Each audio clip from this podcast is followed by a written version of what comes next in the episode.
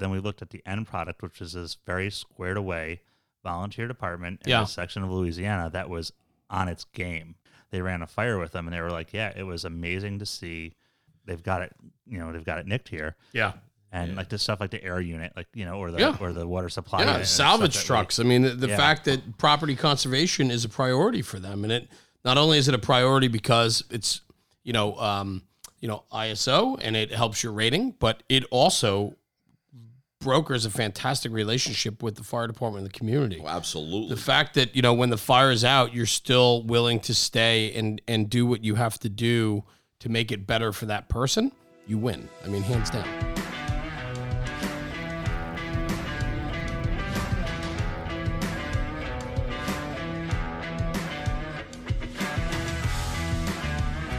Take it away, Rob. Hey everybody, it's Rob National Fire Radio.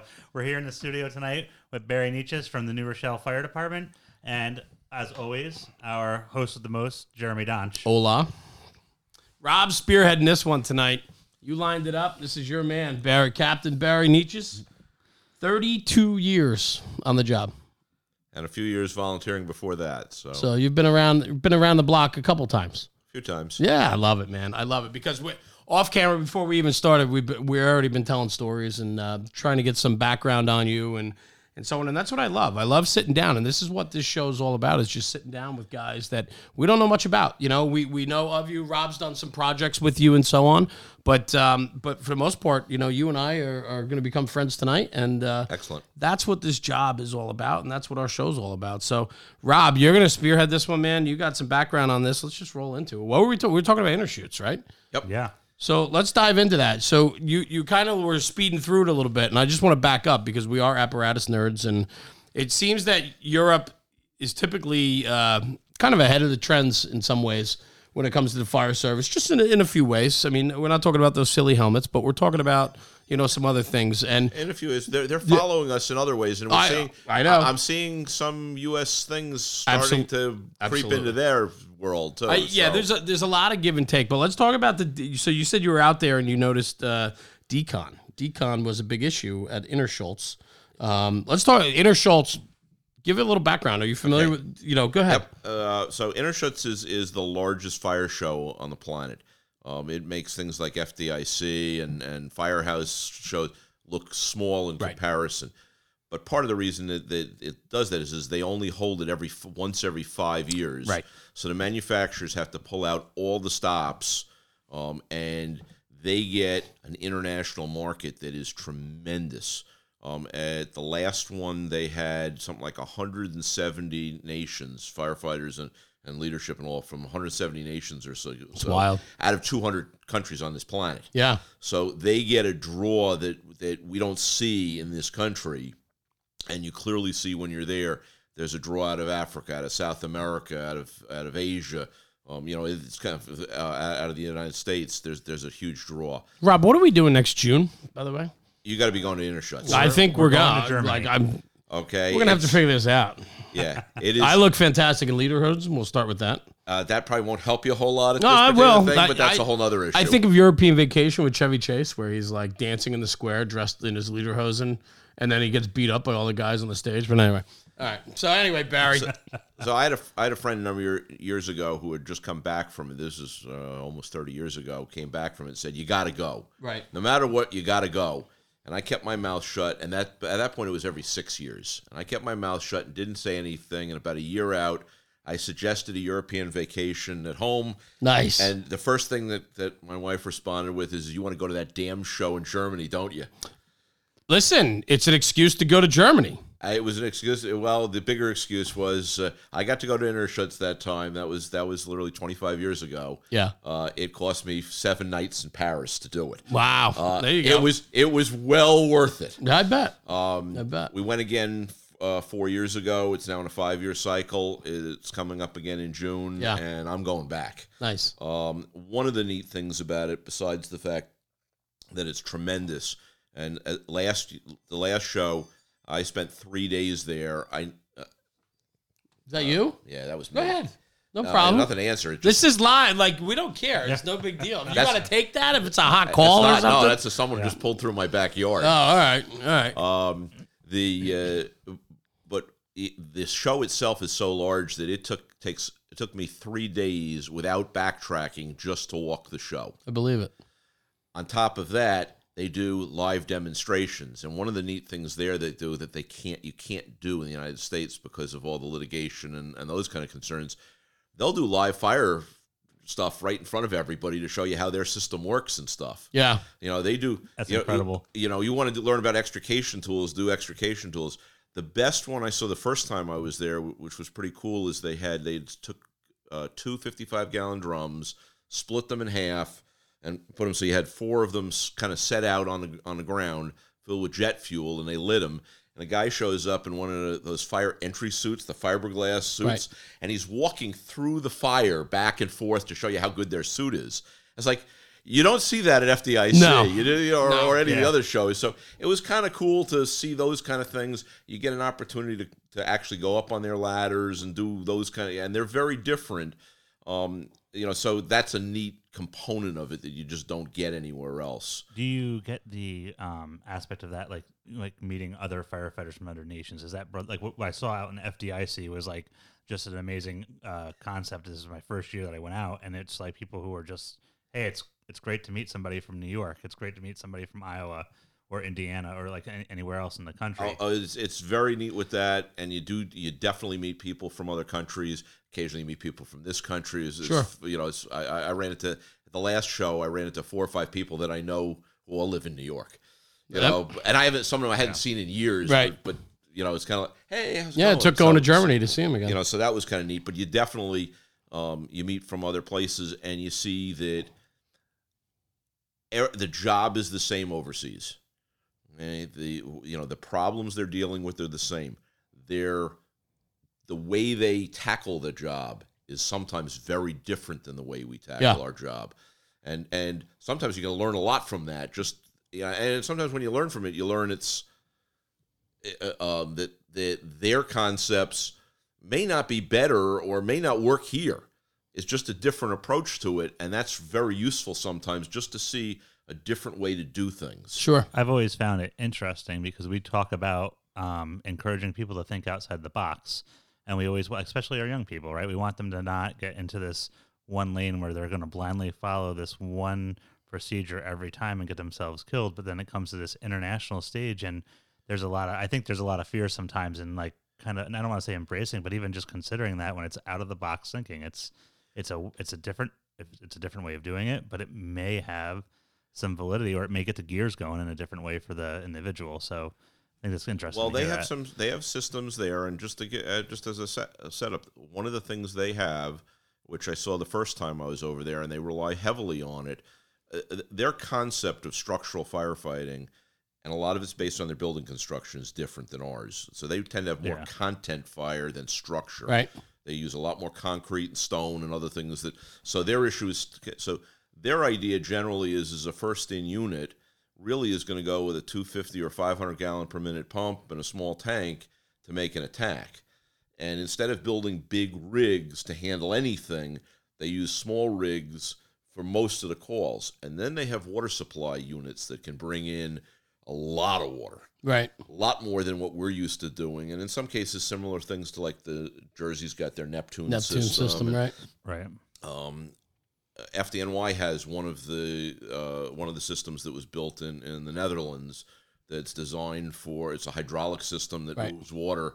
You know, it's it, it's great. And instead of drafting, you're actually pushing water, and you actually have a like 200 foot lift you can do on uh, you know you can go up on a suspension bridge and drop down all the way to the river and pull water. So they have some different concepts Yep. that are that are very neat and have some application here. It, it- particularly, I think it, uh, some of their applications towards rural uh, firefighting would be very valuable because they they have ways to move water that we don't do Yeah. or very very limited in this country what we do with and in some cases the cost factors and stuff it's actually highly you know highly uh, uh, able to do it here if, if we'd open our eyes to it You know, we have, um, you know, the, the American Fire Service is uh, steeped in tradition. And as you know, being on the job for 32 years plus time before that, things don't move quickly for us to uh, No, they don't. embrace new technology and uh, new theory. And now more than ever, with the advancement of technology, technology is changing so fast that you know never seen before how fast technology is changing and so the fire service couldn't keep up when when we were slow at you know coming out with new ideas and concepts and now that you know today's day and age man i mean it's you know your phone changes every every 6 months there's a new technology on your phone or something i mean it's just advancing so quickly that you know the fire service inherently is one of those industries that is always slow to respond always well and some of that is is general attitude and stuff. Of some course, of it, absolutely. Some of it is is you know we want to go with what's tried and true, and and yeah. you look at certain things and you go, eh, I don't know if I want to risk my life on that latest latest gadget, you know, which is a real issue, and some of it is just the the slow process of government and procurement and you know budget and you know so sometimes it's just a matter of I can't afford it now. Maybe in five years yep. I can plan for yep. it, mm-hmm. but in five years that may already be obsolete in in the technology world, but yeah. that's that's a lot of it too. Um, and I think a lot of it also stems from we have, particularly in the Northeast, we have way too many fire departments covering way too small an area, trying to do everything, and they can't. And when you look in other parts of the country where there are larger consolidated departments, sure. the ability to bring in, you know, you know, FDNY has a couple of drones wow, okay, they're a huge department, obviously a ma- mammoth department, and they've got a couple of them. I know other little departments that are, you know, because some guy in the department's interested in playing with drones, and it's a great resource. But now, how do you get it to every little department? You can't. Right. Yeah. Yeah. The, the you know, but on a larger scale, on a regional or you know, a multi-town or some other, you know, maybe you can do better with that. So one, so let's talk about that a little bit. So we're kind of segueing into a whole different area here, and maybe a little background on yourself because you've been hitting on a couple things that that you have some um, experience and knowledge in when it comes to regionalization, consolidation, uh, ISO, things like that. And so maybe we talk about it a little bit. You know, outside of being a captain in New Rochelle, New York. Um, you know, you do run your own uh, consulting company as well, right? Yep. So, do you want to do you want to hit on that Rescue Technologies, right? Yep. Why don't you hit on that, Barry, and give us a little background so people listening kind of have an idea of where you're coming from? That over all these years, you've had the ability to sit down with many, many departments and, and individuals to help them create master plans and consolidation, things like that. So why don't, why don't we uh, we'll kick okay. off on that for a little bit? Cool. Um, so I start uh, um, very early on, even before I was a career firefighter. I got very interested in technical rescue. Um, I was doing uh, technical rope and, and other things uh, very early 80s, long before most were really getting into that. I had a couple of really talented, nationally known instructors for, for trench and building collapse and other things. So I kind of got myself in a good position very early on, made a lot of good contacts, learned a lot. Um, I was actually on um, what predates the current NFPA technical rescue standards – uh, they started with a building collapse standard that I was on the I was on the committee for that. Right. So I made a lot of great contacts. Sure. That all became kind of the guys who set up all the uh, the FEMA teams. So I learned a lot from that. I did a lot of teaching with that uh, in Jersey and in Connecticut and New York. Um, a lot of counties I was teaching where nobody else was doing anything. The state wasn't doing anything. There was nothing available. Well, and this was really the the start of of some of this standardized training. So like you were on at the tip of the spear with it. Yep. So we did we did a lot of that. Uh, we also ended up doing a lot with industry. Um, Exxon, the Bayway refinery, and uh, um, Laidlaw Environmental, and uh, right. a bunch of other. You know, mm-hmm. they're they're very into that because they need to be able to do that in their facilities. Um, uh, got into New York City. Uh, NYPD hired me to do a lot of training for, for their instructors, setting up a lot of their programs. Uh, um, New York City uh, um, uh, DEP, we did the, all kinds of sewer training. Right, that was interesting. So, and then we got, and then we got to do the best was is we got to do. Uh, um, U.S. Park Service put out a contract to train uh, all of their people on uh, rope and confined space rescue on the Statue of Liberty. Nice. So I, I got uh, two years worth of playing on, on the statue, and, which was fun. And when when was this time frame wise? This was all between early '80s and early '90s. And then New York State decided they were going to fully embrace the. There, there was a time New York State actually said there's no reason for firemen to know how to use rope. Yeah, I know. We were kind of shocked. We were trying to push this and all, and it's like, no, we don't need it. And then they fully embraced it. They have a wonderful training program. They came out with really appropriate stuff. And uh, you know, as a private consultant uh, trying to teach this, uh, it's hard to beat free. So it was time to change directions a little bit. Right. Um, my educational background, I have my associates in fire science. I have my bachelor's in, in occupational safety and health. Uh, so I can actually read a, an OSHA standard and actually understand what it says. Oh, you're probably the only one. Yeah, just about. Okay. Um, and uh, and I have my master's in public administration. So as part of all of that, I started getting involved in evaluating departments Right. um, and that sort of that was the direction it took. I got uh, I ended up doing a couple of ISO reevals for a number a number of communities. Um, that that built on itself, and I kind of um, I'm sort of the go-to guy now in our area What? for Let's that. let's talk about the I. Go ahead, I just I'm want to sorry. say too, yeah. one of the nice things about having Barry with this information, like you can read an OSHA standard, and like you and I would look at it and just be like, "Man, we're gonna need another beer." I'd fall asleep. Yeah. Um, yeah, some coffee, but like, Well, there's a trick. First off, so you know, don't read it from the beginning. yeah, Usually, ninety percent of the important stuff is like the last seven pages of it, and the front is all like why we need this standard yeah. and governmental ease. But one one of the nice things is like in having like uh, previously when I volunteered in Rhinebeck, Barry had come up, and it was great just to watch him talk about a standard, and then just have uh, I don't want to say the dinosaurs because that would be rude to some of the members, but like the people who are really set in their ways and like watch I could I could watch Barry shift at, at the diner and, and shift the gears and be like, well, this is what we're looking at, and break it down into terms for firemen to understand or firefighters to understand, so they they like now they have a grasp on the concept of why we're going to adopt that standard. And it was just I, I sat there for half of that just watching people being like, well, we shouldn't do that. We're like this. Here's six excuses and they're all horrible. And Barry just coming in and be like, well, but really what we're trying to say is this. Yeah. This is going to serve the community Right, right, better. right. It's going to make it. So I just, you know, Let's let's talk about ISO because I don't know if everybody knows um, ISO. You know the the the standards and and what what ISO is. Maybe you can just hit on that a little Okay. bit so that people really get it an understanding. I mean, I don't know if every um, young kid that's listening understands what ISO is. Um, I don't even is I don't even know if that's a standard across the country. Um, It is. it is. It is. Okay. Uh, ISO basically rates every single fire uh, district in the country. Um, in some cases, they rate the districts may have may be split into multiple districts, depending generally depending on whether they have water supply or Right. not. That's a big one. Water supply. Yeah. So you may and and they have basically what they call the public uh, the PPC um, is a rating system of of one to ten. One is the best fire departments, and ten is you have no fire department. Right. Now, all of this is not based on the fire service. This is based on insurance. And it's basically how the entire insurance industry figures out what their risk is. Right. If they're going to write a policy in Community X and Community X is a nine, they have a pretty good chance that if there's a fire in that house, in a, in a house there, it's going to burn to the ground Right. there's no fault necessarily of the fire department. Just there's most of the time to be a nine, you got a couple things going against you. You have no water supply.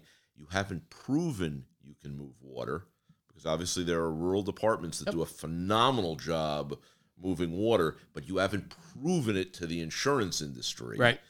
Okay. And uh, effectively, your your hands are tied, and you also have usually large distances to cover.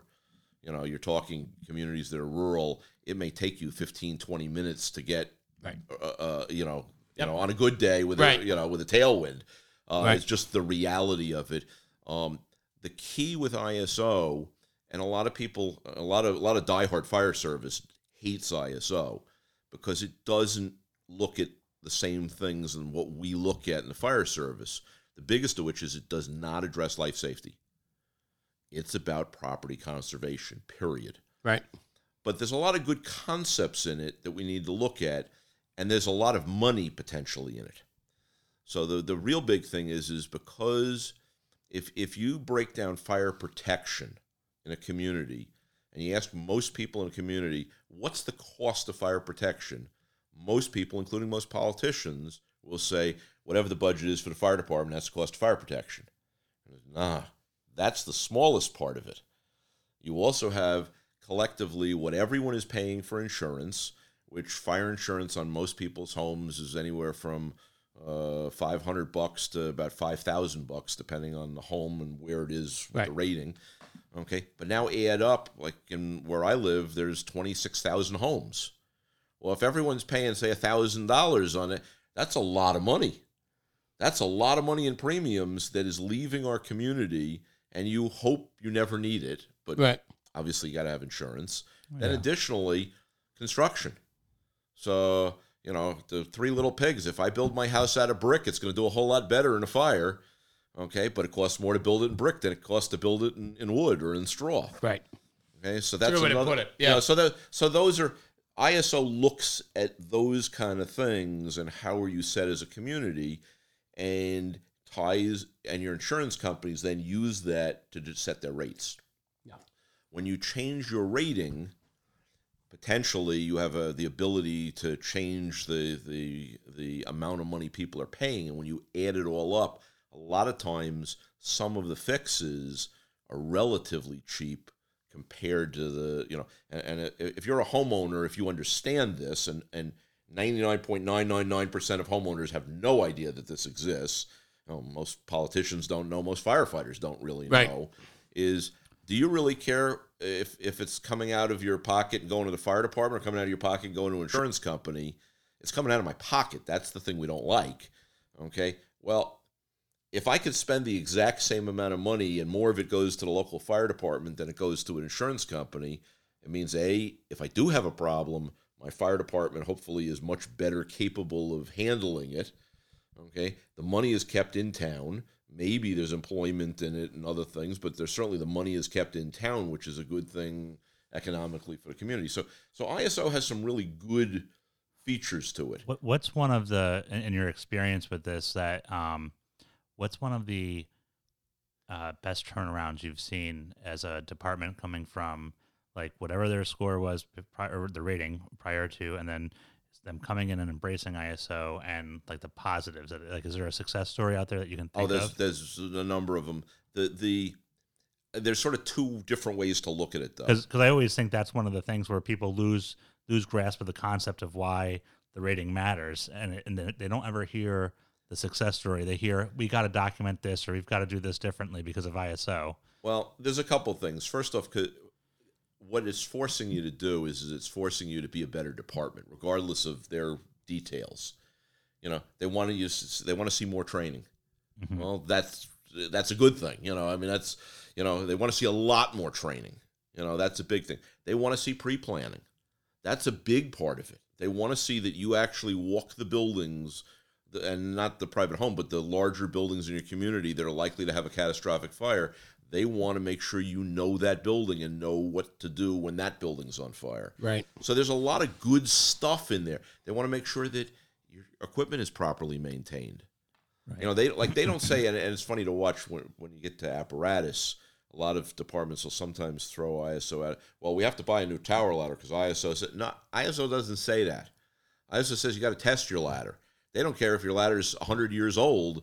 Does it still work? If it still works, they don't they don't tell you Right. it has to Counts. be new Right. you know and sometimes people use it or either don't understand it or using it to try to get somewhere with it but there's a lot of things in there that are good concepts that if you look at the departments that are ISO 1 or 2 departments they clearly do a better job than departments that are not mean you can just see it in everything they do and, and one of the best examples I remember reading this years and years ago uh, someone in the in the um, in the fire executive program down at the National Fire Academy wrote a study that showed that ISO one departments, even though ISO has nothing to do with life safety, ISO one departments have a lower uh, per capita uh, fire death rating than non.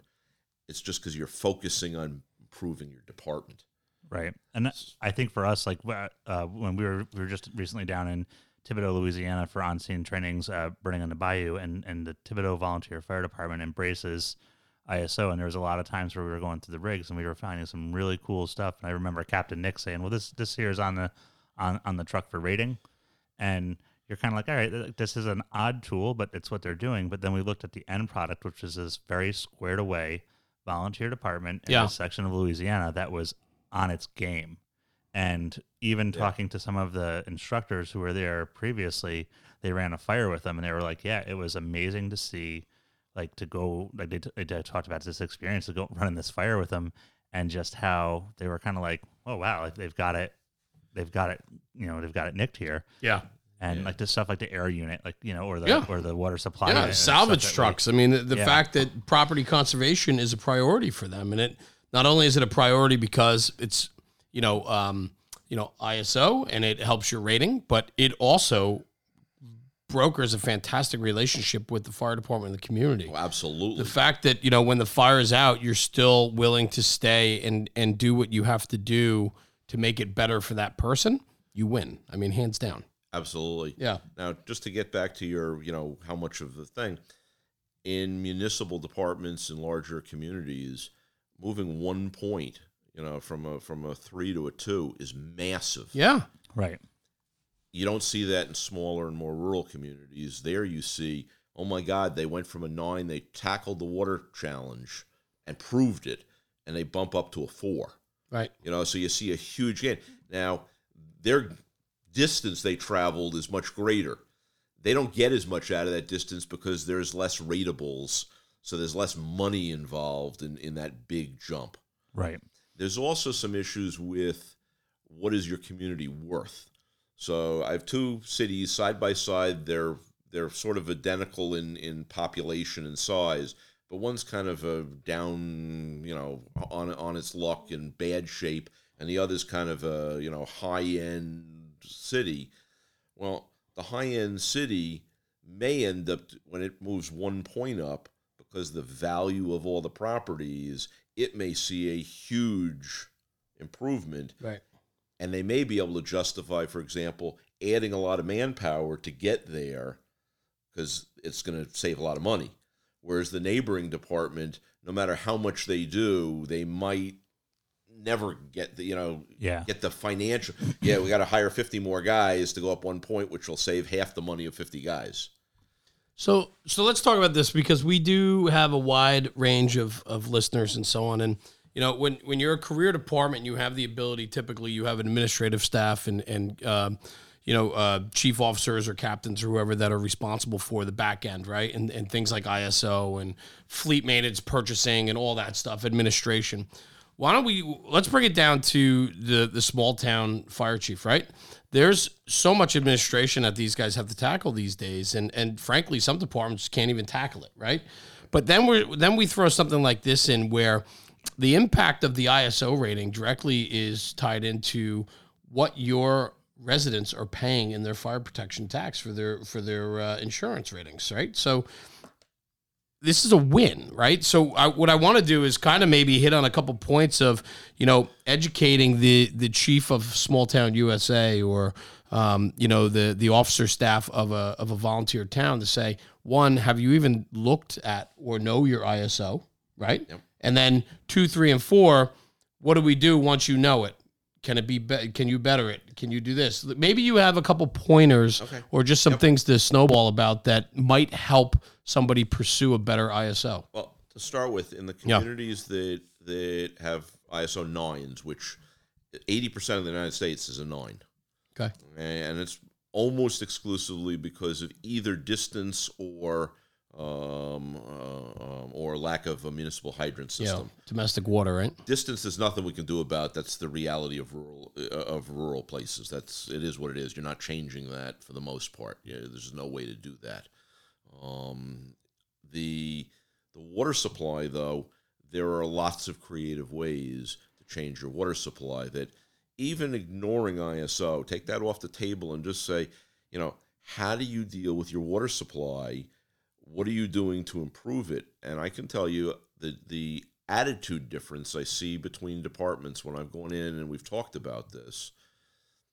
The departments that will probably improve start off with water supply is our problem. And I've gone into departments, uh, rural, you know, not necessarily rural, but certainly beyond the Sure. hydrant, Sure. and to communities where they have money. Community is not a poor community. They have the resources. They're often on a commuter rail line that runs, you know, yeah, it's an hour into the city, but you know, so people there have financial resources. In a couple cases, have significant financial resources. I did one project in a town in Connecticut that um, the average house price 15 years ago in their non-hydrated district was 2.4 million dollars. Right. So so I'm- there's oh, the yeah. potential for there's the potential for that. But what happens is is a lot of times the departments don't consider that water supply beyond what's in their truck is their problem. Are you out there? Do you have a plan to put dry hydrants in if you have sources to, to go to? Um, I've seen communities where there's lakes everywhere, but they're just too far to get to with a hose line. So there's all that water just out of reach. Well, whose fault is that? And, and the answer is, it's not our problem. As a fire department, is is yeah, it is. And and a simple like a, a dry hydrant. What does that like? What does that equate to for ISO? Because now we've we can access the water, which should- be just the, the the point of it. But to bring it back to the rating, now you've improved the capabilities of that department to protect property. Yep. Well, there's there's two things that occur with that. One is locally, and I mean locally within a thousand feet of that location, and then there's also um, a distance issue, uh, not a, a community-based issue. The community-based issue is is you need to plan. Almost every department that does rural water supply does one of two things or a combination of the two things. They either do tankers of some form or another, or they do supply line relays, uh, or some combination of the two.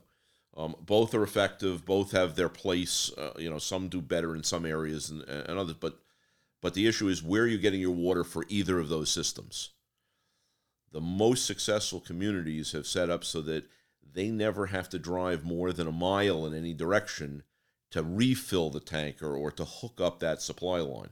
So the thing is, is to start with is taking your community's road network and basically going, okay, what water sources are available uh, in the community? And even if you're not don't have a lot of resources to plan it, okay, in our fire department budget, every year we're going to add one dry hydrant in the, in the district. It may take you 20 years to have a great system, but it's doable. But if Right. you don't put in one a year, you'll never get there. Right. So that's the first big thing. And then the other way, if you're not going to, if if dry hydrants are not appropriate because you don't have, a, there's no pond, there's no there's no water there to do that, Yeah. is cisterns. And cisterns are a fantastic additional way to do this. Um, uh, there's some requirements specific to doing those, uh, but they're absolutely doable. Um, and there are a couple of communities. There's one rural community um, in in a rural part of Colorado that was an ISO nine, and without any municipal hydrants, they put in enough cisterns to cover their community. So they never were more than a couple of miles from any of them. Uh, they were able to move to a four. Wow. So it is absolutely doable, and they've Right. created a water system that is absolutely 100% reliable every time, probably more reliable than some municipal water systems. And for the fire history buffs, San Francisco still Yeah. has water cisterns. And so does Boston. Oh, in Boston as well. Oh, that's right. Yeah, I just saw a post Yep. up uh, from a fire that was down in the Chinatown area, and they had that uh, hydrant set up in the street for the, the, the drafting. Yep. So there, there, there are places that have hydrant systems that still ha- rely on that as a backup. Yeah. And, and it's viable. Mm-hmm. For that thousand foot area, though, here can be the key, and this may be the financial key for a lot of communities. If you have a small development in a non hydrant area, getting the development to put one in, it may pay for itself almost instantly to those few properties that are within a thousand feet of it because now you can lay a uh, lay a line to it, and now you have a solid water supply for that little community. Yeah, they. So we just went through this uh, ten years ago, um, and you know, so uh, my community's a affluent bedroom community outside of New York City, and uh, we run between six seven hundred runs a year, all fire, and uh, we have probably seventy percent hydrant, thirty percent non hydrant. Right, we run a thirty five hundred gallon pumper tanker, uh, first due to the non hydrant sections. Um, they put in a development of probably a million five to two million plus uh, dollar value homes. in a small subsection, probably about uh, eight homes went in. Um, domestic water was not in that area. However, uh, it wouldn't have been a massive project to get a water main put there. And the town did not fight it. The town didn't enforce it. The town didn't go after it. But what they did do was put in a cistern, a 10,000 gallon cistern at the intersection of the two streets. And now here's the problem. Yeah. ISO won't give them credit for ten thousand. You got to do thirty. Yep. Well, hold, so I might be a little off on the gallons, but I don't know if it counts. I don't know if it's 30 or not, but I, I, I will certainly, but I'm, I don't think it's that big. And, um, I mean, it still helps you when taking care of the area. It does, but you know what? Here, here's my problem. Right, you have uh, large homes, large square footage, large setbacks. That water is, uh, you know, it's there, but we're still laying domestic lines, right? Like we're always relay pumping. We are, we're always laying. We'll drop five thousand feet of five inch. You know, we'll have four or five engines inline pumping if need be, because the square footage of a lot of these homes dictates that type of fire flow. And so it's a band aid. I think um, I, I'm, I'm glad we hit on this because I think it's it's a unique conversation that doesn't get enough attention. And I think you're right though. In communities that doesn't that doesn't have a, a domestic water supply, you know there are opportunities there. You know, and I think you're absolutely right. When the builders come in and you don't have other resources of putting in a domestic you know system you know if cisterns or holding tanks or any combination thereof is available you know put the builder on the hook for it Yeah. absolutely What does a agree. cistern, a thirty thousand gallon cistern, cost? Is it? I mean, I know it's something. Oh, I used just- to know, and off at the top of my Yeah. head, I don't, just don't remember anymore. Um, you know, if, if you look just as an example, though, is is the the fiberglass tanks you see at gas stations getting installed? Those are generally the larger ones tend to be thirty thousand. So that gives you a sense of how big. Okay. It might be. I might be off on my number. Now I got to find out for sure. There's a sign. It's placarded. So Yeah. I got to go take a ride now and find out. That's only is. an issue for if you want to get the insurance company to cover Yeah, it. well, Obviously, that- it's still anything is better than no water And we there. we have to perform. Uh, we haven't done it in a very long time, so we actually. Um, I guess there's like in between all the ratings, there's like an A and a B too, or something. There's like subsections, so you could be like, because we. I think we're an ISO four, but we're an ISO six on water supply or something. There's like a two tiered system Well, that they well, assigned the two tiered is, is and it's changed a little recently, but the two tier basically traditionally was the hydrant section and the non hydrant section. Okay. Okay. Right.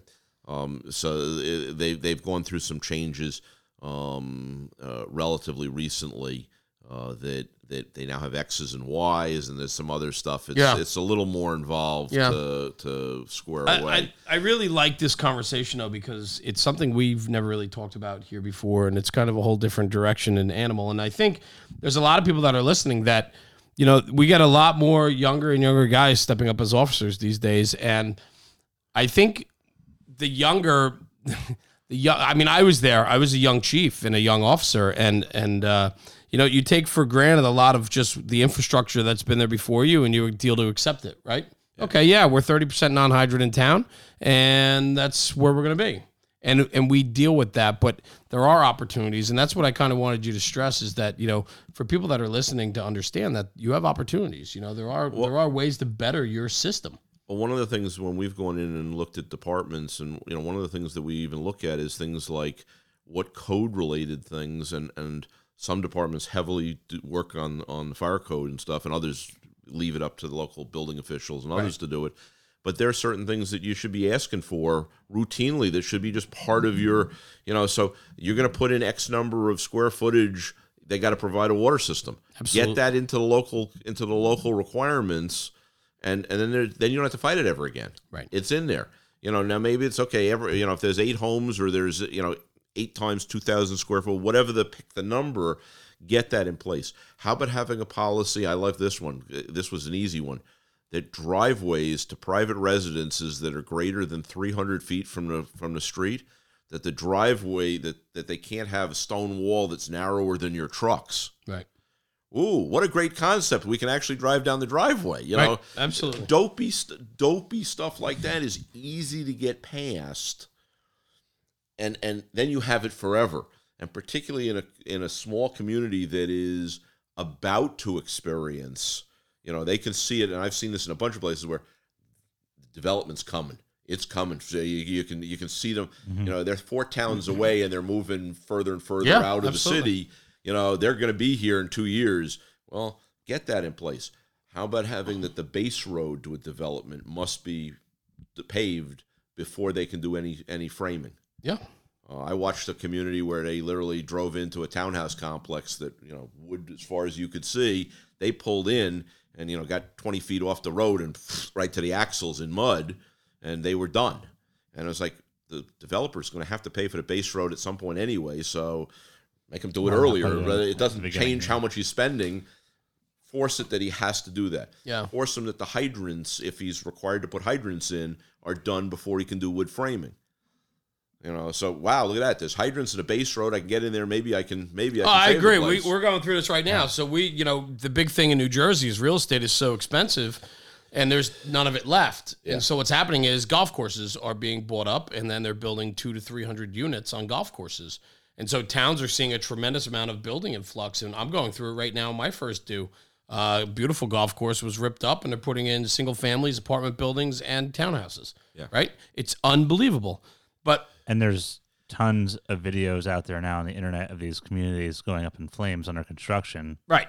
And, you know, like, it, and it's not, yeah, there's a house on fire. And then seven minutes later, it's, yeah, there's four houses on fire. You might want to Yeah. tell the firemen. Yeah. And they're like, what? Yeah. You know, But uh, so Barry, let's bring it back around because I want to talk about your career a little bit. We've been going on and on here Yeah. about ISO and so on, but um, but that obviously is a passion of yours, and that fueled your your consulting business and Yep. and so on. But as a firefighter, right? I mean, we were talking about it before we started tonight that your first due is going through a tremendous uh, build out, right? I mean, you're seeing an We- uptick we in are- construction and we are probably proportionally the the the largest the, the you know the community with the most development anywhere uh, in this country right now. It's it's amazing. We have 22 high rises coming, approved uh, uh, anywhere between um, almost all of them are between like 26 and 49 stories. yeah. Now paint the picture. You're how far out of New York City, right? I mean, you're We technically touch the city Okay, at, at our right. southern border. right. Um, you know, we're a city. We're 11 square miles. You're north We're of New York City, right? north of New York City Right. in Westchester County. Right. Where we've got uh, approximately 80,000 residents. Um, we kind of cover the gamut. Right. Um, we have multi-million dollar homes. We have homeless shelters. Right. Uh, we have the busiest rail uh, commuter rail line in uh, the United States. We have Interstate 95. We have Marina. We have a hospital. We have nursing homes. We literally have Right. a little of everything, which In, is in a which is- small in a small space. in 11 square miles Right. with 80,000 people. So it's, Right. it's packed in there, and and it's great from a from a, a, a career point of view. Is is we get to do a lot of different things, Right. Which is, which is neat. Um, what's a little frightening is is they, uh, from a development standpoint, what they're doing is is they've worked out through a lot of different uh, rezoning and doing some other things. They're anticipating approximately a 15,000 uh, population increase within five years wow. all within one of our ra- one of our stations first due area uh, all within literally about one square mile That's It's- incredible. so so all of a sudden the amount of planning for all kinds of things uh, the water system has to be up to snuff uh, do we have enough manpower how much is enough manpower you know there's you know there's standards but there's also you know what was the community willing to bear but on the same note look you're gonna have to do something because we're we're you know we're gonna get hit with this you know Yeah. this is this is this is a big boulder rolling downhill fast and we're at the bottom of the hill it's And I- coming I, mean, even I'm just thinking like fifteen thousand because we, you know, we're working on Fairview. We do EMS. That's fifteen thousand more people to take care of in a medical emergency. So on top of that, like because you guys are doing first response EMS Yep. as well, right? So you're going to have to factor that into the alarms, and even are the ambulances going to be there to take care of another fifteen thousand people? Yeah, no, there's a whole host of of and and we're going from we have we have a number of high rise. We have um, uh, we've got two 40 story buildings we've had for 20 years. Right. Uh, we have some others, but all of a sudden now making sure that how do you communicate in these buildings? Okay, portable radios don't reach the 40th floor inside concrete buildings.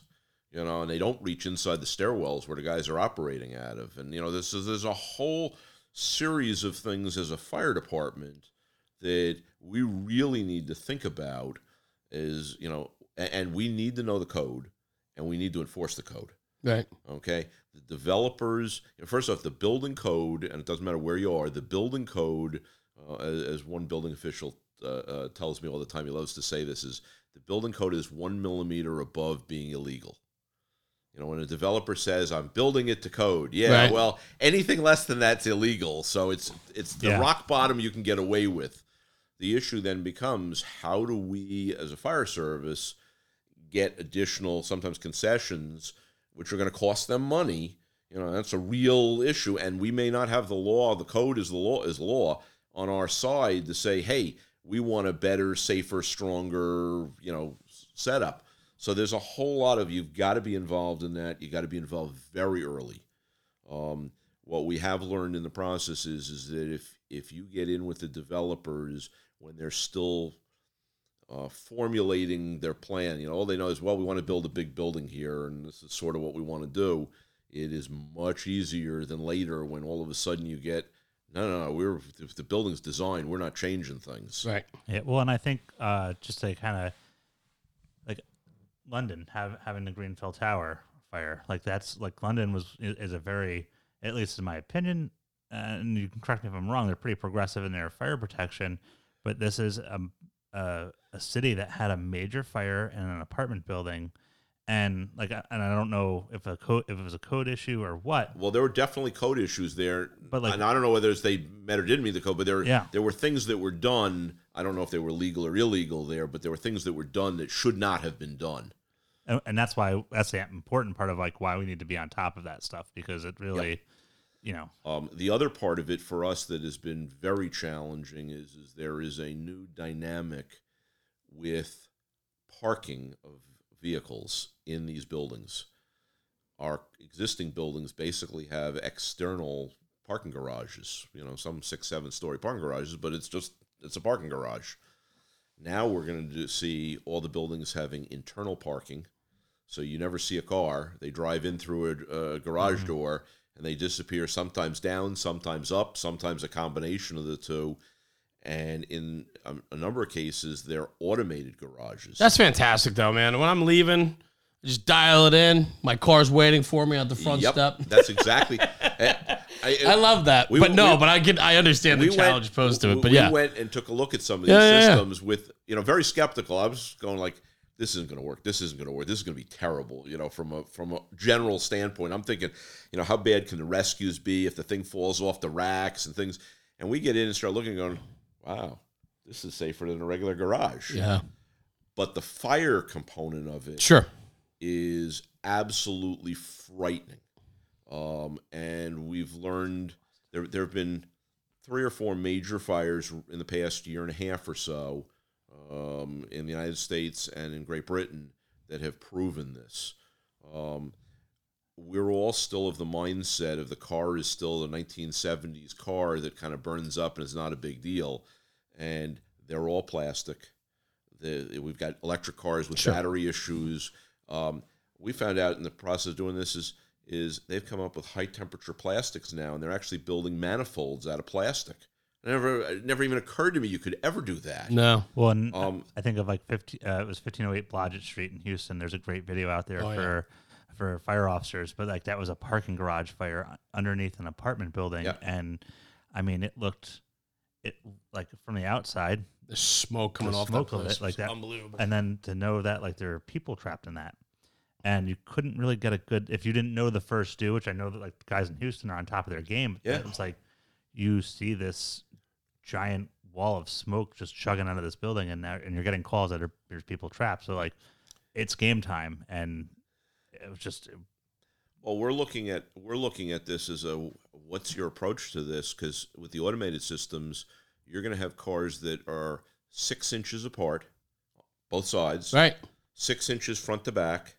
Another one behind that, six inches away, with another row or two above them, six inches above them. They're actually measuring, laser measuring the cars as they come in. So SUVs are on one level and sports cars are another, so they can get them even closer together as a, as a whole. Yeah, it's system. incredible. Absolutely And the fire load and and the response from the industry is, oh, we'll put 15 gallon per minute sprinkler heads, one on either side of the car. That should take care of it.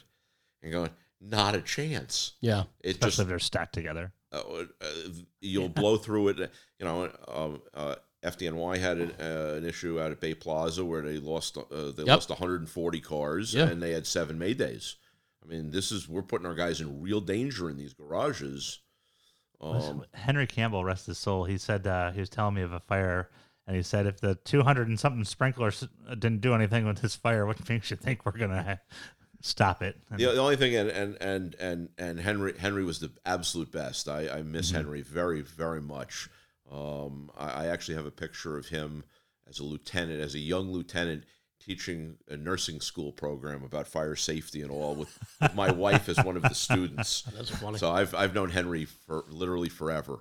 Um, but um, you're not going to get 200 sprinkler heads. right, Most buildings are designed for six or eight heads, and they're done. There's no more water. yeah, You know, so yeah, there's 200 heads because you don't know where the fire is going to start. But usually, if you get more than about six heads popping, the system becomes unusable. Right. Now they had a fire, uh, really scary fire, uh, 2017 uh, New Year's uh, in Liverpool, England. This is one to go read on and look on if you want to know about car fires. Um, this one was there's a there was a great article in uh, NFPA Fire Journal, like the April March April edition, something like that. Car on fire in an open parking garage. Uh, uh, civilian walking by saw flames coming out under the grill. Obviously, there was an engine compartment fire. Called it in.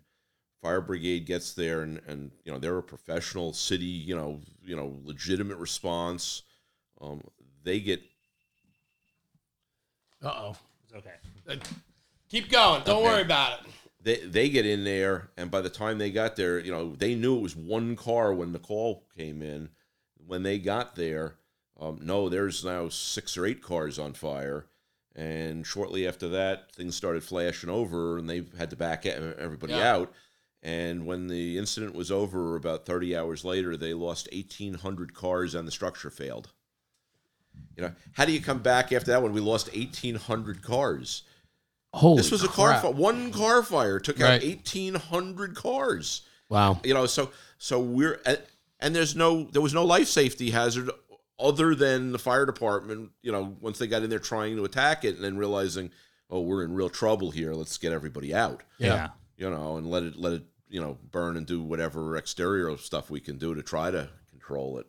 Um, so our concern is really how do we deal with this inside a sealed building with potentially 40 plus stories of residential sitting on top of it. Yeah. For for a department that's running five engines, three trucks, and a couple guys. Yeah. You know, the same fire, the same fire two miles away from us uh, on initial reports getting 77 guys. Right. And, and, and we have 31 on duty. So it's, Yeah. Yeah. you know, Where I mean, I, I just shift gears a little bit. But like, where did you start your fire service career? um, I started as a volunteer in the town of Mamaroneck, And when was that? uh, 82, I think. And when did you when did you get into the career fire service? Well, I was already when I started with the, the, them. I was also riding with the VAC. I'd gotten my EMT, and I was starting to work for a commercial ambulance, Mm-hmm. And and and you know, so I was working uh, in EMS. Got my medic, uh, continued on that. Went down to the city, did some work uh, work uh, for New York Hospital Cornell Medical Center, um, and at that point came to the I was coming to the realization that everyone in EMS comes to at some point is you better be taking tests or going to school because while EMS is a pretty good starter job, it is not a career in most places. I mean, there's there's some great exceptions, but overall, that's not you know you know it never gets better. It's it's a great starting place when you consider uh, you know compared to most uh, most other careers, you can start making a lot more money with very li- limited training and jump right in, but it never gets better. So Right. everyone I know at that point was, for the most part, was looking, taking fire, you know, tests, taking police tests, and because I was already a volunteer firefighter, I was like, well, I like that route a whole lot better. Um, I took two tests. I took uh, New Rochelle and I took Stamford, Connecticut. Um, I ended up, I got hired by New Rochelle. I ended up off my first test. I got uh, into the academy. I finished the academy, and about three weeks later, Stamford called and said, "You interested in a job?" and I had about seven buddies who were all going on in a job Really? there Yeah. at that point. It was like, do I stay? yeah, do I I want to go through Proby school again? Right. You know, so there was a, you know, and, and I've had different times during my career. There were a few times I was like, I should have switched. No, I'm glad I didn't. I should have Right. switched. I'm glad I didn't. Yeah. You know, and it, you know, that's the the, you know, wow, they're all getting promoted like mad because they they were having a rush of of uh, senior folks leaving. So all of a sudden they were bumping up and we're not moving. You know, Yeah. then all of a sudden we're moving and they're not moving. So Right. like, Sure, okay, game. yeah, Absolutely. uh, you know, so you know, I, I mean, I'm glad where I where I ended up and all that. Was, I think what's pretty interesting though is you know just your who you are and what you're passionate about it comes through and, and you do a lot of that on your job. I mean you know outside of the consulting business you're doing a lot of the planning and strategic planning and buying and, and things like that for to make your city better, to make your guys better, make the department better. I, I think it's fantastic. It goes it's a testament to the type of guy you are that you're very thorough and and uh, and so on. So uh, kudos to you for that. I mean, it's, you. it really shows. Um, very knowledgeable. So it's nice. What are what are some of the like the highlights that you can like if you like is, is there is there particular things that you look back on your career and you say like man like this was this was awesome. I mean I like the, the war stories, but like are there certain alarms where you were just like man this was this is a fire that like really changed changed my uh my perception or helped drive me even further to to to do better for the career. I'm not sure if there were any specific. I think there more there there were incidents where there were problems or something that came out. This is we got to do something different, and I've been able to affect some of that. Um, one uh, and they don't necessarily have to be a, a true incident. That could have just been a little bit of you know, ooh, that that could have been bad. Uh, that could have Sure. really gone the wrong way. And like one of the things that that that I worked on very heavily, um, and it's still growing and developing and stuff. Um, we have a system called EFAS. Um, FDNY also has it, um, and and sort of number of other places. But we do electronic accountability for our members on the fire ground, and I can see their radios uh, literally on a screen. I know who's talking to us. I can see if they uh, if they push a mayday. I can see what their battery status is. So if we're doing a mayday, we know you know are they you know do they have you know they're running out of battery even. So hey, this is going to be a problem. Uh, we can see um, brought into that. We can we can see their air supply. I know how much pressure's in their bottle. Um, I know if their pass alarm is going off. Which It gives you it it gives you location of where they are. It doesn't give location. It gives that individual. I get a name. I get an, a, a, a, what the riding position and Gotcha. unit is, and we try to track those units what they're doing. So then we know where they are based on you know. Okay, engine twenty four is on the floor above. What you know, uh, doing fire attack. Uh, tr- trucks on you know uh, uh, tower ladder 11's up on the roof uh, venting. So we have a sense of that. And we're documenting that's where they are at that point. Um, one of the neat things with it, it's probably the best feature of it is, is we can do electronic uh, PAR checks really quickly. And it, one of the things that I've seen is in a lot of places, PAR checks are kind of hard to do when you're making progress.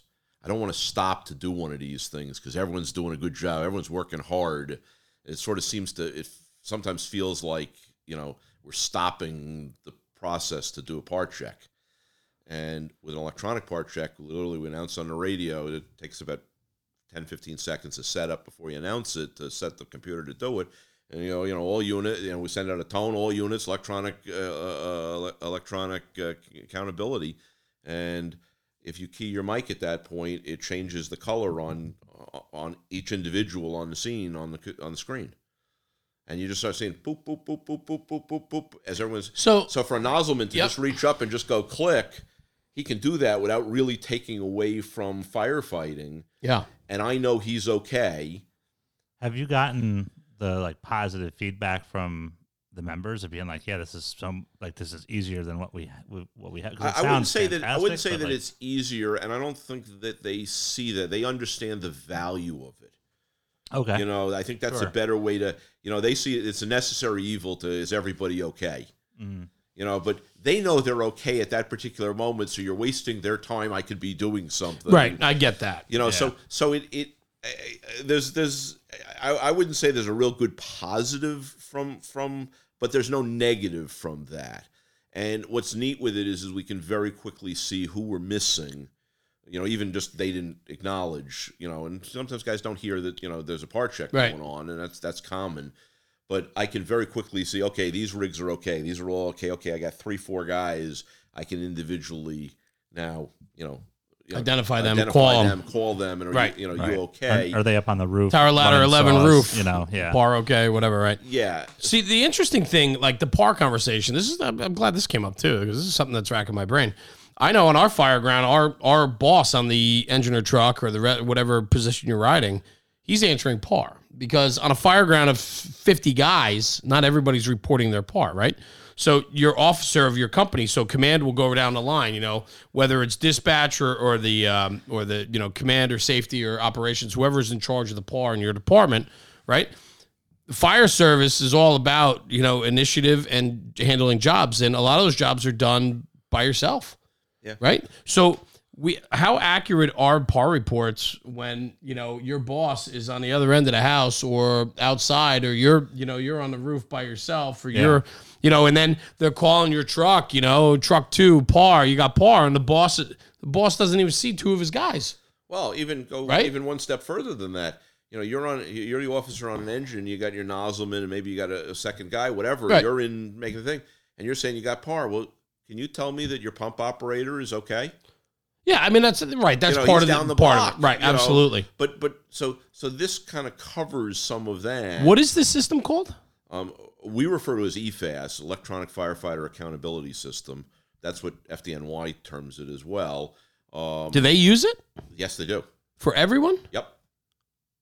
Interesting. I didn't know that. um, and, and it's been fun because we've our development with has has sort of back and forth where they're ahead of us, we're ahead of them, they're ahead of us, and a couple times they've accused us, they've looked at us, you know, wait a minute, you stole that from us. How can we steal it from you? We're ahead of you. We're in a version that's ahead of your version. Right. Right. You know, and, they, and it's well, it's easy. I have three of them, and they have fifty-eight of them. You know, or however many battalions they have. To How how was it to implement? Was it difficult? Not particularly. Yeah. Uh, I mean, there's a developmental, and we've gone through some ranges of it. And as the technology, and we talked a little bit technology earlier, and one of the things was we've gone from the original base system for this required a uh, a basically a car radio set up portably with batteries. So you're talking a 40 watt radio with a massive battery Right. sucker weight about 40 pounds to run to hook to the computer to run this then motorola was nice enough to come out with a portable that you can uh, program to do the same exact How does it thing. know your air? Um, we're actually pulling the air from the air pack side um, So Scott you has a system so Scott has a system and your and your handy talkie has a system. yeah and the next level which we're working on right now is is to bluetooth the two together um, there's a couple of different ways to transmit Yeah. stuff and do some stuff and so we're still playing with I love this, man. Uh, the other I thing, love the latest like version, this. which none of my guys have seen yet, but but uh, I've been playing with it. Uh, it's it's ready to almost ready to go. Is where we can make phantom companies. So, for example, you came off engine one, you came off engine two, and I'm going to assign you to go do something. I can create a company on the screen and put the two of you in it, so I know that's what you're doing and what you're you're up to. Which is awesome for a volunteer fire service. It's wasn't for any Anybody, department. but, like, that's- even yeah. even as a career department, what we find is is the longer you're at the fire, the less company integrity you have. Just Yeah. because one guy got Right. hurt, and Right. now we're we're moving a couple companies together, and we're doing, and that happens. You know, I mean, that's Mm-hmm. just that's just just the way things are. Um, you know, so yeah, and it'll work for anybody. Um, there's there are some variations on this for how do you get members' names and stuff in in a volunteer setting as opposed to a career setting. Much easier when we have a roster and we know who we know who's working, yeah. we know who's who's where. Yeah, right. But there are ways to you know there are some some ways to do this really nicely.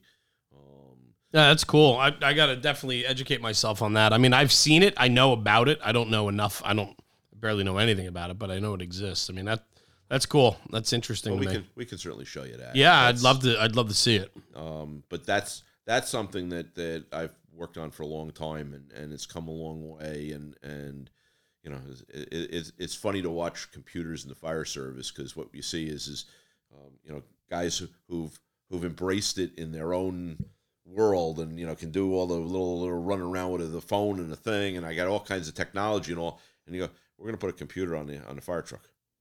I don't know how to work that. You know, and we see that. You know, it's Oh, of funny. It's like- course, it's like, of course. Yeah. really easy. Let me show you how to do this. You know, but you know, so so the the, the whole concept of of trying to have a better sense. I mean, I always took took a look at you know we had the tags like most departments did tags for their, and and I was the unlucky person at the command post a bunch of times when here's forty tags. Well, what the hell is this? I, I you know but- you know what the tag is? I always said the tag is the tag is at the end of the fire when everyone picks up their tags from the command post and there's one tag left. That's the dead fireman in the building. You're right. That's It's all not. it did. It's not an accurate It- system. It's not an accurate Yeah. system. It's and, checking and a we need- box. yeah, Right. You know, and so we need to do better than that. This is this is live. This is is, is changing as the scene evolves, um, and, and it's definitely the, the a better way to go. Um, That's cool. Yeah, I'd like to see that. Cap. I, I, Yeah. yeah. We we gotta we gotta work something out. I'd love to see that. we could we could certainly uh, uh, do something with that.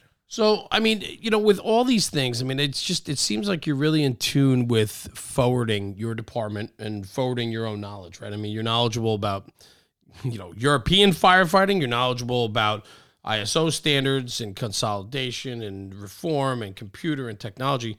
What out of all of that, I mean, is there something I know Rob kind of asked the question before. I just wanted to repackage it maybe a little bit.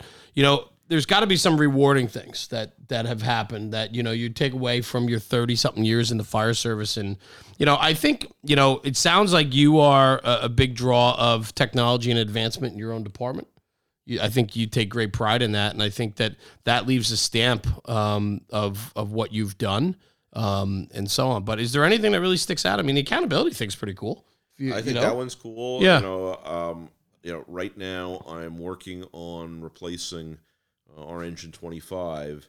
Uh, that was the first rig that I. yeah you talked okay so yeah you're a big So now- apparatus now guy I've- now I've absolutely literally, with this next one, I will have replaced. I've already replaced now the 100 percent the entire fleet in my career. I I personally was involved in replacing, and uh, you know with others obviously. Sure. Uh, but um, and now I'm working on the very first replacing the very first one I did. that you did So it's kind of a neat little so so I, I've I've done now f- what's uh six engines, uh three trucks, a rescue, a collapse unit, uh an MCI unit, uh, a hazmat unit. nice You know, it's it, and they're all different obviously to some degree. right You- I mean, having like there's a continuity of having you been there consistently throughout this, and I think a lot of departments lose that continuity when they're going around on apparatus committees. Sometimes it's just natural, like you're not going to have the people that are available, but like there's got to be a strong point to talk about on, on, on that, like that people miss. and well, there's a, probably there- see it. there- you're right. There's a couple of things there. The first thing, and, and it, it, it's very important, and it's often missed, is what is the mission of this vehicle? Right. Um, I've seen and I've spec apparatus for other departments, and you watch sometimes that they have no idea why they're buying this truck, other than the old one is old, or the old one is broken down, Right. and we need to replace it. And it's like, what's the right truck now? And just because that was the right truck when you bought it 20 years ago does not mean that's the right truck now. So that's that's the first big hurdle. The second big hurdle is um, I see a lot of departments that do not look at uh, things like um, their their and, and don't talk with their mechanic. You know, Yeah. what stuff breaks on the first one I did? The first thing I went to is what breaks? What takes the rigs out of service for long periods of time? And what are stupid things that break? right you know, and, and just the ones that just drive you nuts. And and there's some things you can't, eh, just the way the technology and fire trucks, they won't build them. You know, there's certain things they they're going to build it a certain way, whether you like it or not. And sometimes that creates some some issues. But there's a lot of little details that make it a whole lot easier. Some of them are even just. Is there enough room in the pump compartment for the mechanic to climb in there and fix stuff without disassembling half the vehicle? right you know so that's a really important one and and and boy does it help when your mechanic is, happy with, with with what you have because uh, he can get the work done. So that's an important. That's a real important component. Um, the other important component is I've seen many departments that get hung up on certain little things on the vehicle that don't have anything to do with firefighting. Like what? Should we have the red and blue light bar with the red on the left and the blue on the right, or vice versa? Because our state doesn't care which side you put it on. And and honest to God, I had one. I had a committee that spent forty hours debating should the red be on the left or the blue be on the left. And you sit there and you go, you do know that it takes four screws out. You pull the, the, the things off and you can swap them and you can just see it when it comes here. It's just priorities. I mean, it's you know, But it's priorities that are really have nothing to do with uh, what's important. Of course, but but to see, To them, it is. I I, I get this sometimes, but, but but I'm not what I'm what I'm not saying is that that's okay either. Like you know, the thing is first is you know it's firefighting first, but we all know that there's departments, and you know you have you have rock star departments and you have subpar departments. I mean, it's like anything in this world, right?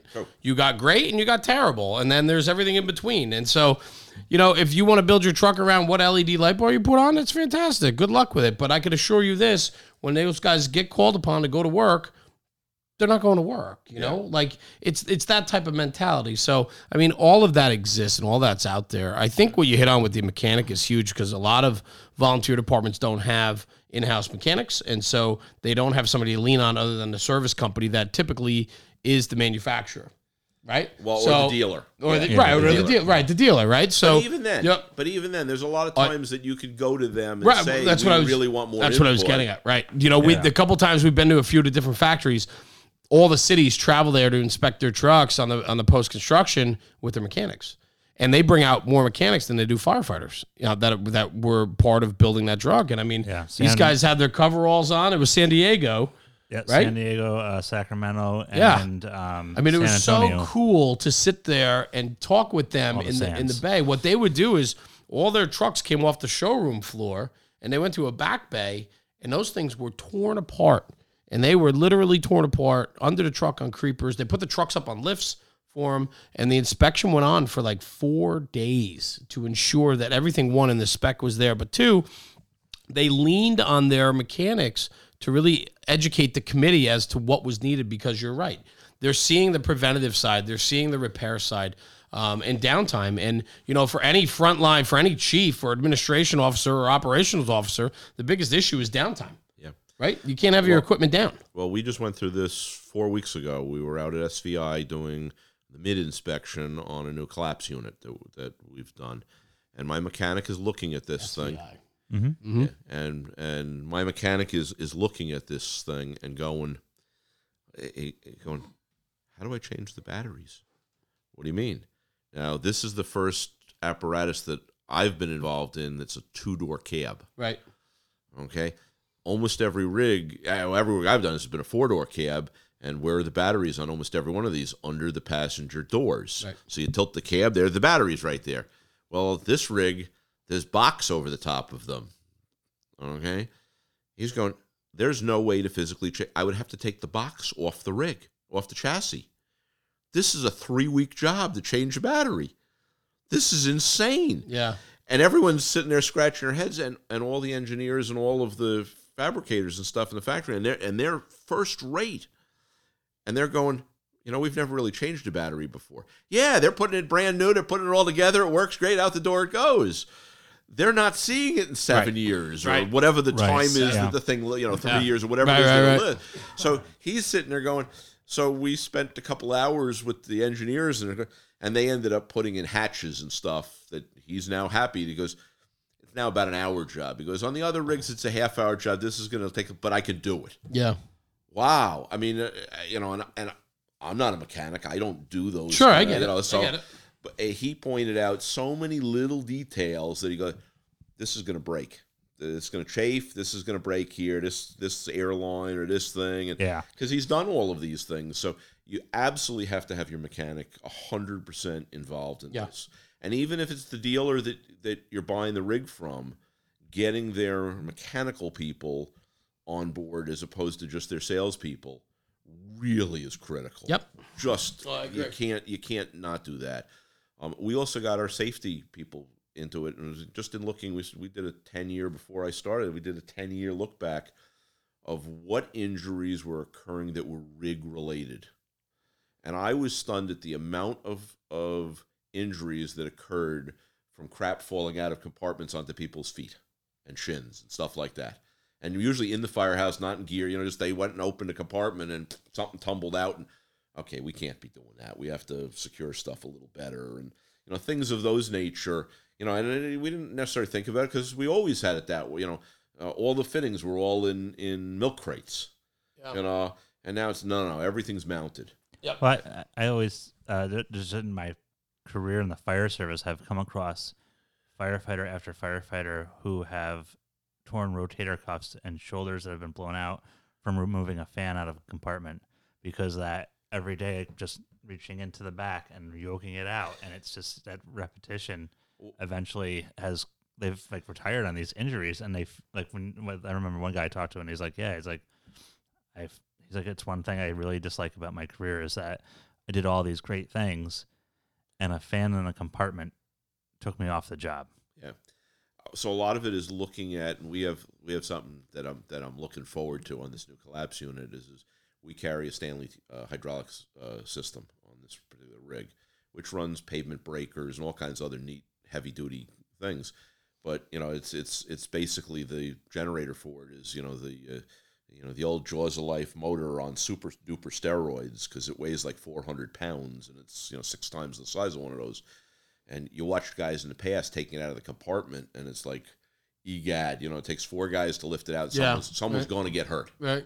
You know, we always tried to run it on, you know, just pull out the tray and let it sit there and run on the tray, but you can't always. You got to get it to the to the to the rescue site, and um, we looked at, you know, what kind of ramps could we do, what kind of different systems and all, and uh, this rig is coming, this new one's coming, where there's a electric uh, winch built into the compartment Nice. to raise and lower this to the ground. Yeah, cool.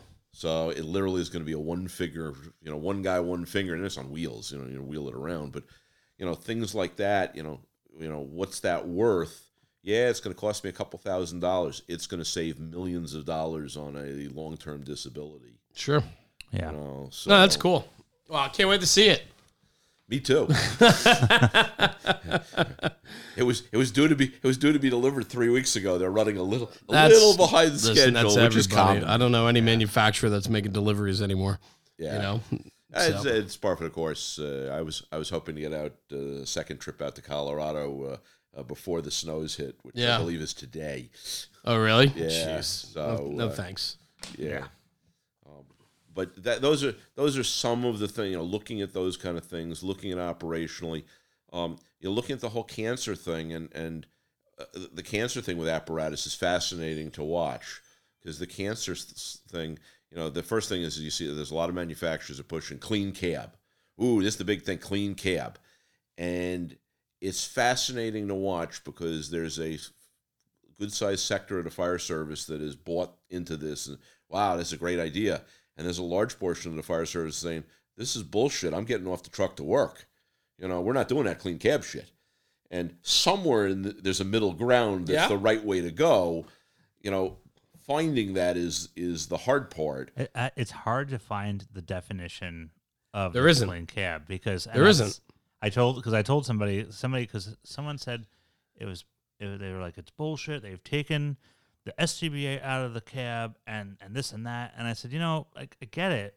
And I was like, you're, you're focused on the SCBA, right? And he's like, yeah, because you're not going to get out and you're not going to be ready to work. And I was like, there's a really well-known fire chief who did this after his guys wouldn't put their seatbelt on because they were trying to put their packs on in Phoenix, Arizona, and nobody ever was like that. Man, that Alan Brunacini, he stopped his guys from being aggressive and getting in there and making grabs. yeah Like you know, and, and I said like so, it's and it's always funny. I, I you know I, I point that out to people and they're like, they, like they stop. They're like, oh wow, you're right. Like you know Phoenix- what you know what the, Phoenix this, did do that, and, and, and, and I put our packs in the rigs. I like Yeah. the packs in the rigs. I have nothing against it.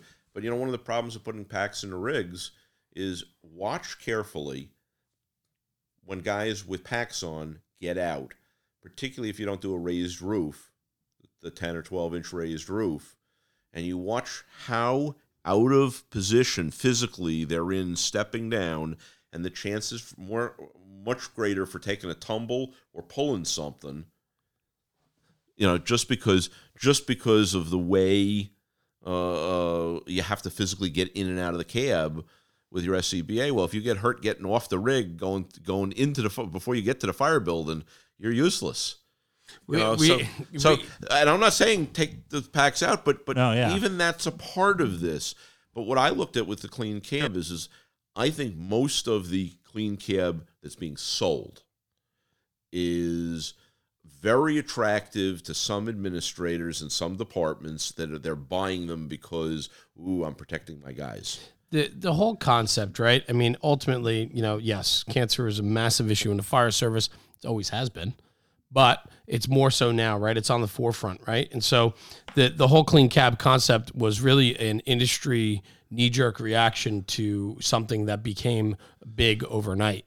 You know, nowadays little topics become very big overnight. It only takes a few things for it to really flare up. Whereas 20 years ago, 30 years ago, it would take five to seven years before a small, yeah. you know, a topic yeah. became uh, an issue, right? An epidemic, if you will.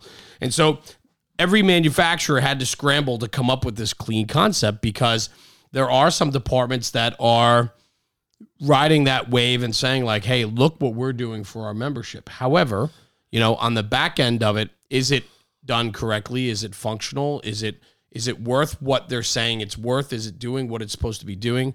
Um, and so on. And so I don't think we're there yet. You know, everything takes a tried and true method. I, I don't think we're there. Oh no, we're not even no, close. Right, but yeah. some of this is what, more concept of what do we what do we need to have happen. So to start with, okay, my issue is and and what I've been teaching and and, and preaching is what's important is is nothing dirty goes into the cab. Now, when you're coming out of the firehouse responding to the call, shouldn't your gear be clean? Right. It should all be clean. Okay, your pack right. should be clean, your gear Everything. should be clean. That's fine to put all that in the cab. Right. Okay, I got no problem with that. Okay, when we get to the fire, okay, and we do whatever it is we do, and you come out, and ideally we should be doing more decon at the scene, and we've started doing that. But there are times you can't do it for a host of reasons. Weather is a big consideration. Right. It's negative 20 out. Right. Okay, we get that. Well, let's start with, and the first thing was is, is take all the SCBA and throw them in garbage bags before you put them back in the cab. Tie it up, throw it in the cab. Now it's not touching anything in the cab. Right. It's a garbage bag. It's not a big deal. If I get another job on the way back to the firehouse, I rip open the bag and I put the pack back on. You know, so it's not the end of the world on that. I get back to the firehouse and we go and we clean the pack somewhere. Okay. Same with the turnout gear. Okay. Now, the situation again, the weather's so bad, I can't even clean the turnout gear. I take a garbage bag and I throw it over the seat and over the seat cushion, and I sit on top of a garbage bag going home, and now the seat stays clean. All right. And now when we get back to the firehouse, we throw the garbage bags out. You know, uh, there, we've we've kept yeah. the cab clean. The, the general issue of keep the cab clean. Well, we're, we're coming out with wipes to wipe stuff off us. Why aren't we having a wipe for the cab afterwards? Some of us do. Yeah. Uh, but but the idea is, is and the the first thing we found by putting putting bags on the on the seats that the guys really like is when you do an EMS call an hour later, the seat isn't wet. I was in the fire. My bunker gear is damp, wet, whatever it sure. is. I sit on the seat. It absorbs the thing. Now I get in a uniform pant because I'm going to an EMS call or a minor, you know, you know, investigation of something, whatever. And you know, now I'm sitting on a wet seat. Now I'm miserable. You know, I was like, I get it. The, yeah. You know, wow, it was a big deal to put a garbage bag on the on the seat.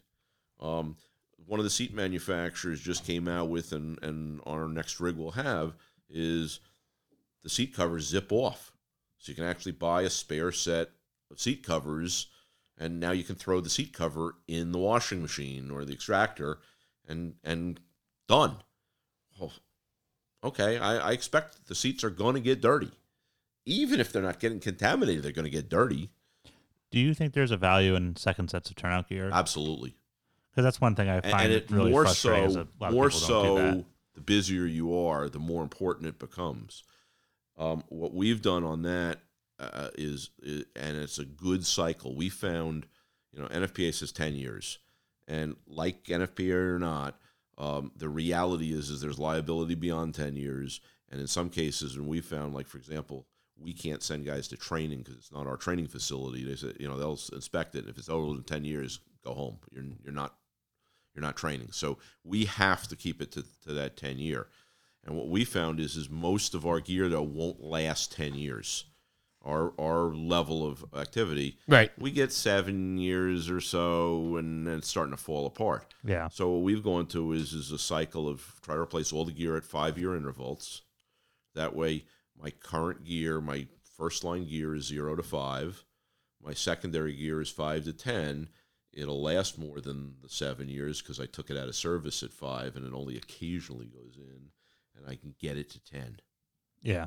you know and and now i have a nice cycle on this it also solves the technology issue of turnout gear keeps changing evolving whatever every five years i'm going to do an upgrade every five years it's a nice it's easy to budget for or easier to budget for you know and and and, and it moves us along and we don't get this kind of desperate we're at seven eight years yeah theoretically i go two more years but I the need a gonna grant. last Yeah. you know and, and even if you're working on grants one of the problems becomes is the feds won't give you a grant if your gear is yet less than 10 years you know you got to hit that 10 year mark so eight years it's falling apart too bad we're not giving you money you know so at least at this point you have a chance of maybe Yeah. even granting some of the stuff Yeah. No, that's good, man. That's good planning. I love that. I love hearing how other departments plan because you know, you you think that you have it set and then you hear something new and you go, hmm, that works really well. Like I like the sound of that. You know, I love sharing those ideas. So thank you, Cap. That was uh, that was good. I appreciate that. So Well- where are we, Robert? We're about hour. I think we're about Hour and a half in. Yeah.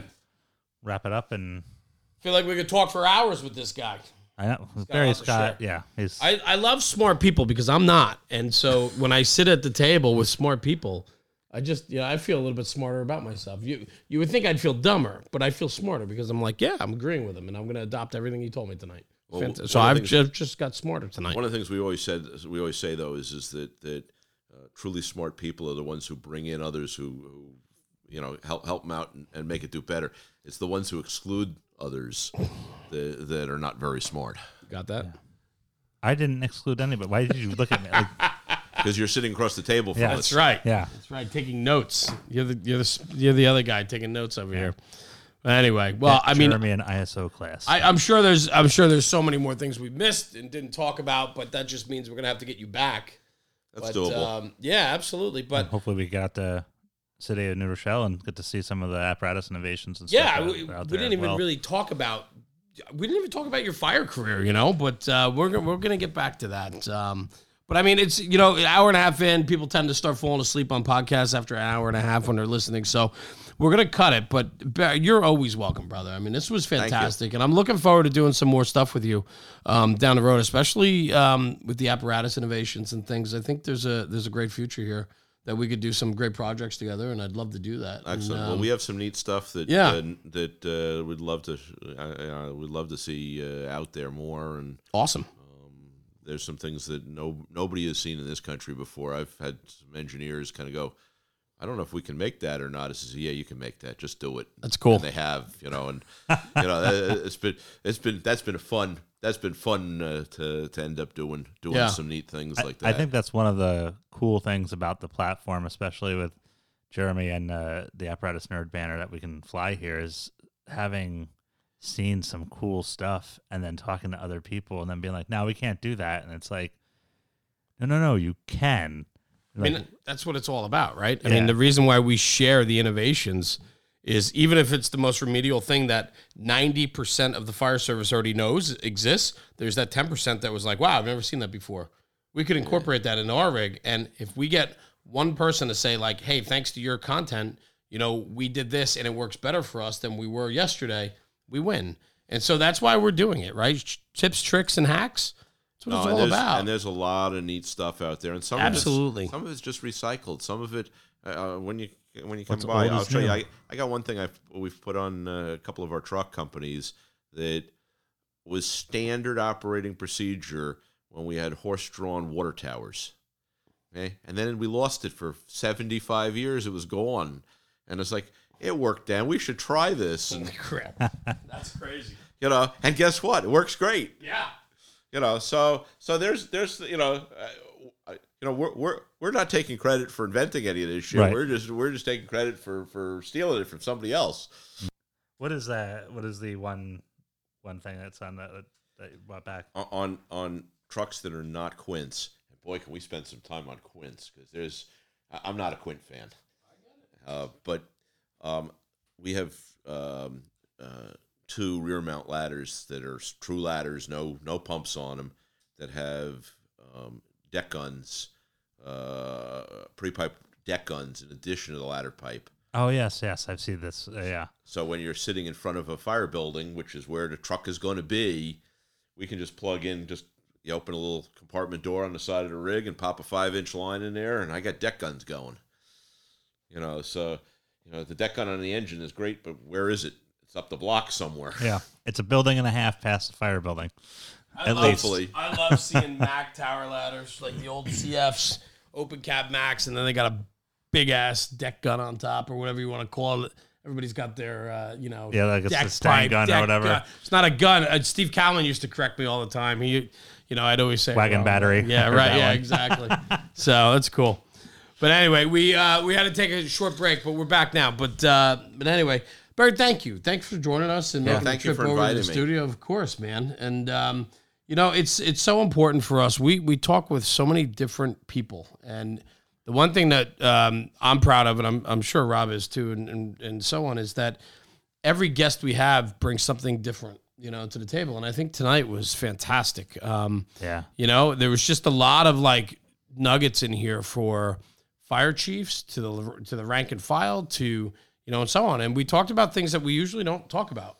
And um, and I love that man. I love bringing something different every time we sit here. I certainly learned a bunch of things from you tonight, and I'm looking forward to our friendship as we go forward because I'm going to be leaning on you for uh, just some smart things because I'm I'm not there. So this guy's pretty good, Rob. Good find. you know when they put him out in the corner. Yeah. and they say take take me home. It's uh, no. That's fantastic. But anyway, well, thank you, Rob. Finish this up, man.